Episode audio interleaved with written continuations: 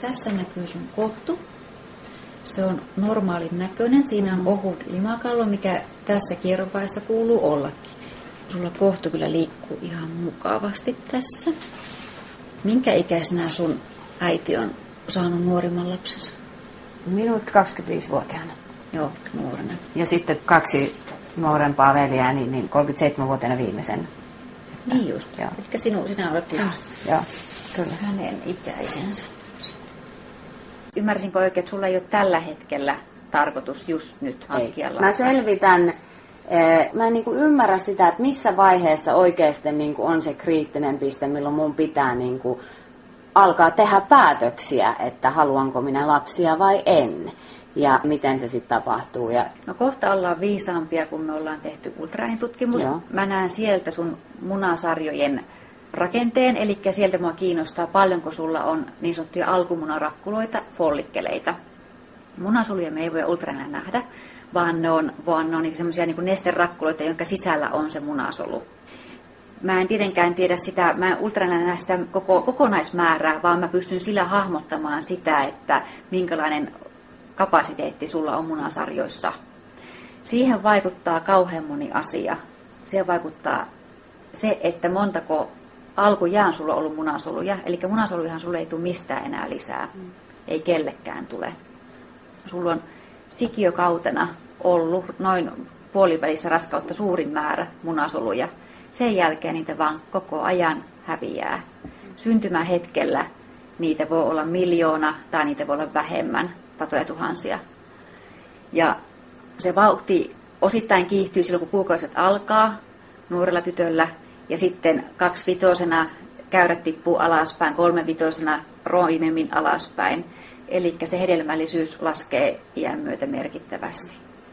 Ja, ja yksi semmoinen merkittävä pylväs on just se 35-vuotias. Se on keskivertonaisella, mutta sitten totta kai sä voit olla joko hedelmällisempi tai, tai heikompi hedelmällisyys. Et se, sitä voidaan kohta vähän arvioida. mitä siinä 35-vuotiaana siis oikeasti niinku tapahtuu? Onko se vaan se on sit kohtaa sen lakipisteen? Että No sitten- siis tavallaan se munarakkuloiden häviämisvauhti kiihtyy.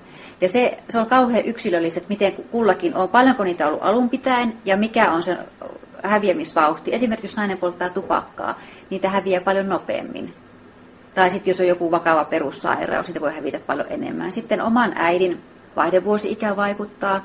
Eli vaikka kuukausit pyörii ihan säännöllisenä, niin hedelmällisyys oikeastaan loppuu noin 10 vuotta ennen kuin kuukauset loppuu.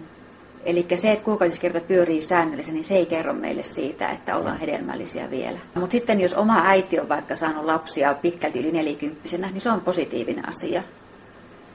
Kun toinen vaihtoehto, että äidillä on loppunut kuukautis vaikka alle nelikymppisenä, se on tästä huonompi asia.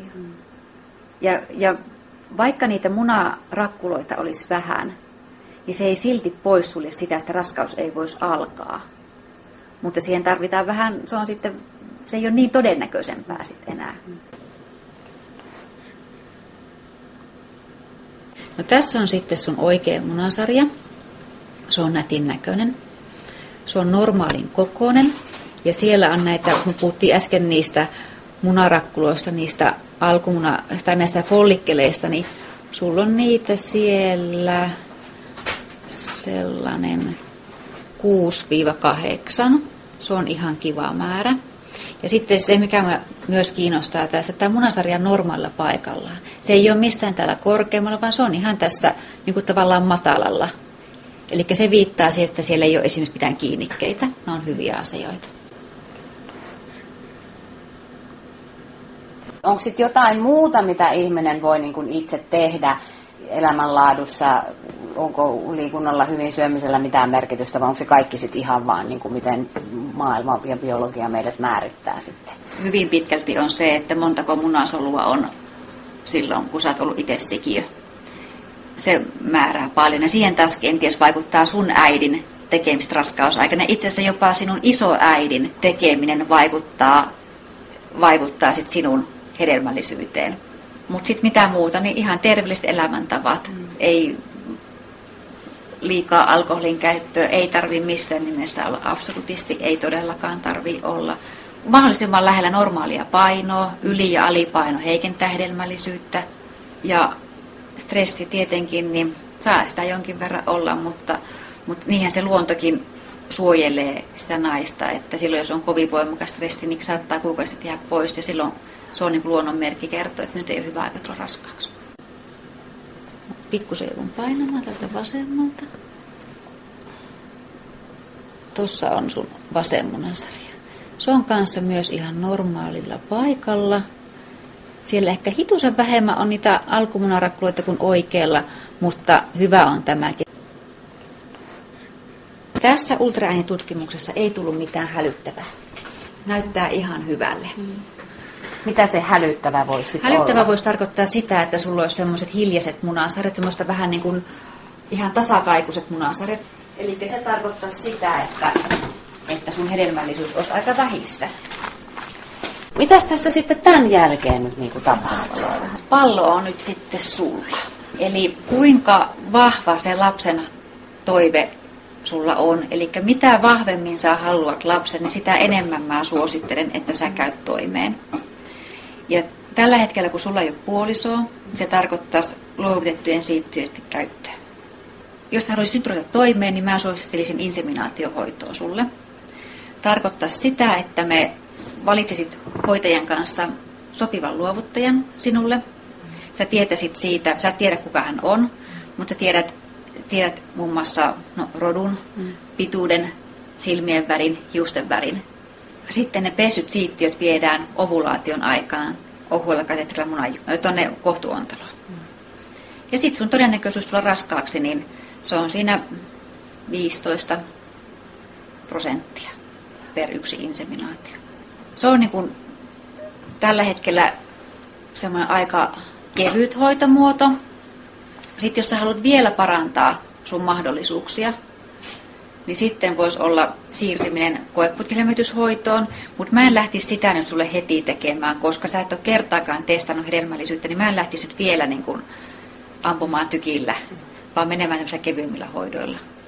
Mutta just jos inseminaatiohoidot, joita tekisi ehkä, ehkä kolme, niin jos ne ei tuota tulosta, niin sitten voisi miettiä sitä raskaampaa hoitoa. Se on kalliimpi, henkisesti raskaampi, vie niin kuin töistä enemmän aikaa, että tulee useampia käyntejä klinikalla, mutta se on taas myös tehokkain. Ja sitten yksi vaihtoehto on odottaa sitä sopivaa kumppania. Vaihtoehtojen maailma ja valintojen maailma, näin se on. Mm. Kyllä. Mutta tämän tiedät vaan niin kuin sinä, tämän, tämän. Mikään vaihtoehto ei tuo 100 prosentilla sulle lasta, mutta äsken tehtiin ultraäänitutkimus, niin mitään hälyttävää siellä ei tullut ilmi. Sun hedelmällisyys laskee toki joka vuosi, mutta ei se mene niin, että nyt, nyt tässä toukokuussa sulla on heikompi hedelmällisyys kuin, tai siis nyt on parempi kuin vaikka elokuussa. Ei se semmoista vauhtia tipahda. Kyllä sulla on aikana isoja asioita, kyllä sulla on aikaa miettiä. Mutta kukaan ei pysty sanomaan, että kuinka kauan. Et se on oikeastaan vaan niin näiden tietojen valossa vaan kuulostella, että mikä, miten vahva se on nyt se lapsen kaipuu ja miten sitten tukiverkostot ja miten sä ratkaiset sen ongelman. Niin. Kun kuulee näistä eri vaihtoehdoista, niin pitäisi jäädä kuuntelemaan, mitä se oma sydän sanoo. Että mikä on se tärkein juttu. Niin, sehän se on. Ja, ja tämän mäkin niin kuin jo oivalsin, että tämä on tosi semmoinen, että minkä arvon pistää niin kuin etusijalle. Onko se lapsi se kaikista tärkein asia vai onko se se ydinperhe, onko se se perhe. Mutta mut tota, mut, mut, mut se on aika, aika, tota, aika vaikeeta. Ja sitten mä pelkään sitä itse, että vaikka nyt mulla jotenkin on suhteellisen selkeä, että koen vielä sen verran mahdottomaksi sen, että musta tulisi äiti ja pitäisi pitäisi, saisin kantaa vastuun jostain toisesta pienestä ihmisestä, niin sitten mä pelkään sitä, että, että mitä sitten, jos viiden vuoden kuluttua tulee se tilanne, että mä oonkin, että apua, apua ja mä haluan lapsen ja sitten ollaan siinä. Et, mm. ja, ja tässähän ei ole mitään muuta vaihtoehtoa kuin vaan päätös tehdä jossain kohtaa. Mm. Jos tekee niin sanotun passiivin päätöksen, eli ei tee sitä päätöstä, niin sitten se luonto tekee sen päätöksen. Mutta jos sä oot onnekas, niin se onnistuu myös silloin. Koska nyt täytyy muistaa, että kertaakaan vielä testannut sun hedelmällisyyttä. Meillä ei ole siitä mitään aavistustakaan. Ja se on niin kuin sinänsä hyvä asia. Tästä tulee jotenkin semmoinen aika niinku hurja ajatus mulle, mitä en ole aikaisemmin ajatellut muuta kuin tosi sen kielteisen negatiivisen kannalta, eli että en, var, en niinku missään tapauksessa lähde yksin tekemään lasta, mutta koko ajan kun näitä keskusteluja käy tässä näin, niin alkaa koko ajan tuntua enemmän ja enemmän siltä, että, että se onkin niinku itse asiassa aika varteen otettava vaihtoehto. Kuinka paljon nykyään niinku naiset tekee itse yksin? Onko se lisääntynyt viime vuosina? Kyllä se on lisääntynyt siitä on tullut ehkä semmoinen niin kuin hyväksyttävämpi muoto. Tiedetään, ollaan pitkään huolehdittu itsestäni, tiedetään, että kyllä mä lapsestakin huolehdin, mä en tarvitse tähän ketään. Ja sitten toisaalta, jos sä nyt hankit tai sulle tulee uusi parisuude, niin sä et ehkä välttämättä heti ensitapaamisella ota puheeksi lapsen hankintaa. Teidän pitää ensiksi tutustua, onko se hyvä isä ja niin edespäin. Mm. Mutta aika moni nainen pähkäilee sä et todellakaan et ole tämän asian kanssa yksin. Ja, ja se, että näissä tämä pähkäily voisi olla helpompaa, niin me suositellaan edeltävästi käytäisiin psykologin kanssa keskustelemassa. Ja, ja siitä keskustelusta on todellakin hyötyä. Jos päädytään hankkimaan lapsi luovutetulla siittiöllä esimerkiksi, tai ylipäätänsä luovutetulla sukusoluilla, niin siinä psykologi antaa myös niitä avaimia keskusteluun siihen, että miten sille tulevalle lapselle kerrotaan tästä asiasta kukaan muuhan sitä asiaa ei kerro muuta kuin sinä itse. Että tältä klinikalta ei tulla kertomaan lapselle yhtään mitään, mutta avoimuus aina kannattaa. Nyt alan ymmärtää myös, miksi suosittelette psykologikäyntiä, koska tämä on, tämä on tosi iso niin kuin kysymys mm. kuitenkin. Ja sitten mm. vaikka olisi selvääkin se, että haluaisin lapsen, mm. niin, niin tavallaan se, että just tullaan sitten tuohon tukiverkkoasiaan siihen, että miten sen, niin kuin, jos siis lähtisi mm. niin kuin itse, itsellisesti mm. yksin tekemään, niin, niin että miten sen paletin sitten järjestää ja, ja niin kuin sen miettiminen ja pohtiminen ja varmuuden hakeminen siihen, että on myös valmis siihen. Niin. Mm. Mm. Just se, että kun siinä ei ole ketään, jonka kanssa jakaa ne kävelemään oppimiset ja niin edespäin siinä arjessa. Mutta siinä on tässä lapsi. Mm. Nyt sulla on siihen mahdollisuus, mutta enää kymmenen vuoden päästä, mä, sen mä voin sanoa, että silloin ei ole enää mahdollista. Paljon täällä käy päälle 40-vuotiaita mm. naisia, ja joillekin tulee aika, aika lailla yllätyksenä, että ihanko oikeasti hedelmöityshoidot ei voi ö, ohittaa sitä iän tuomaa vaikutusta, ei voi. Eli vaikka julkisuudessa on Hollywoodin näyttelijät, heillä syntyy kaksosia päälle pitkälti yli 40 ehkä 50 eihän heitä välttämättä ole omilla munasoluilla saatu aikaiseksi. Eli kun mennään pitkälti yli 40 vuoden, ehkä jopa niin kuin 42 vuoden, niin se kyllä sitten suositellaan luovutettujen munasolujen käyttöä. Vaikka vanhemmalla naisella olisikin hyvät varastot, niin ne munasolut on kuitenkin jo eläneet sitä elämää, niin niiden laatu ei ole enää niin hyvä. Eli siellä on enemmän kromosomihäiriöitä. Kyllä mä toivon, että se jotenkin, mut, ja, ja pysäyttääkin, on jo pysäyttänyt, mutta et, et jotenkin niin kuin ajattelemaan asiaa. Myös vähän ehkä, vähän niin kuin mustan ja valkoisen väliltä olevista väreistä, että, että mikä mm. se mun ajatus on. Mm. Mutta anna sille kuitenkin aikaa, koska vaikka tavallaan tässä on tietyllä tavalla kiire, mutta kuukausi sinne tai tänne, niin ei niillä ole merkitystä, vaan se, että sitten kun sä teet sen päätöksen, niin sitten se on sun oma päätös. Mm. Ja sä sitten tunnet sen kyllä, että tämä on se oikea. Ja kanssasisaria on kyllä paljon.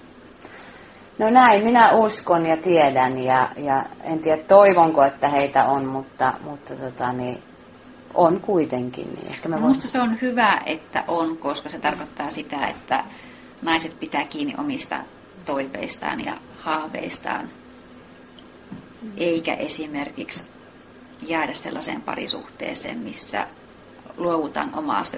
Joillekin naisille on ihan pikkutytöstä asti niin tärkein nähdä itsen, itsensä niin äidiksi, äitinä, niin, niin että sitten luovutaan, luovutaan tämmöistä haaveesta mm. jonkun toisen ihmisen takia. Ja ihan sama sitten tällä toisella henkilöllä. Ei hänenkään tarvitse ryhtyä isäksi tai äidiksi sen takia, kun toinen painostaa.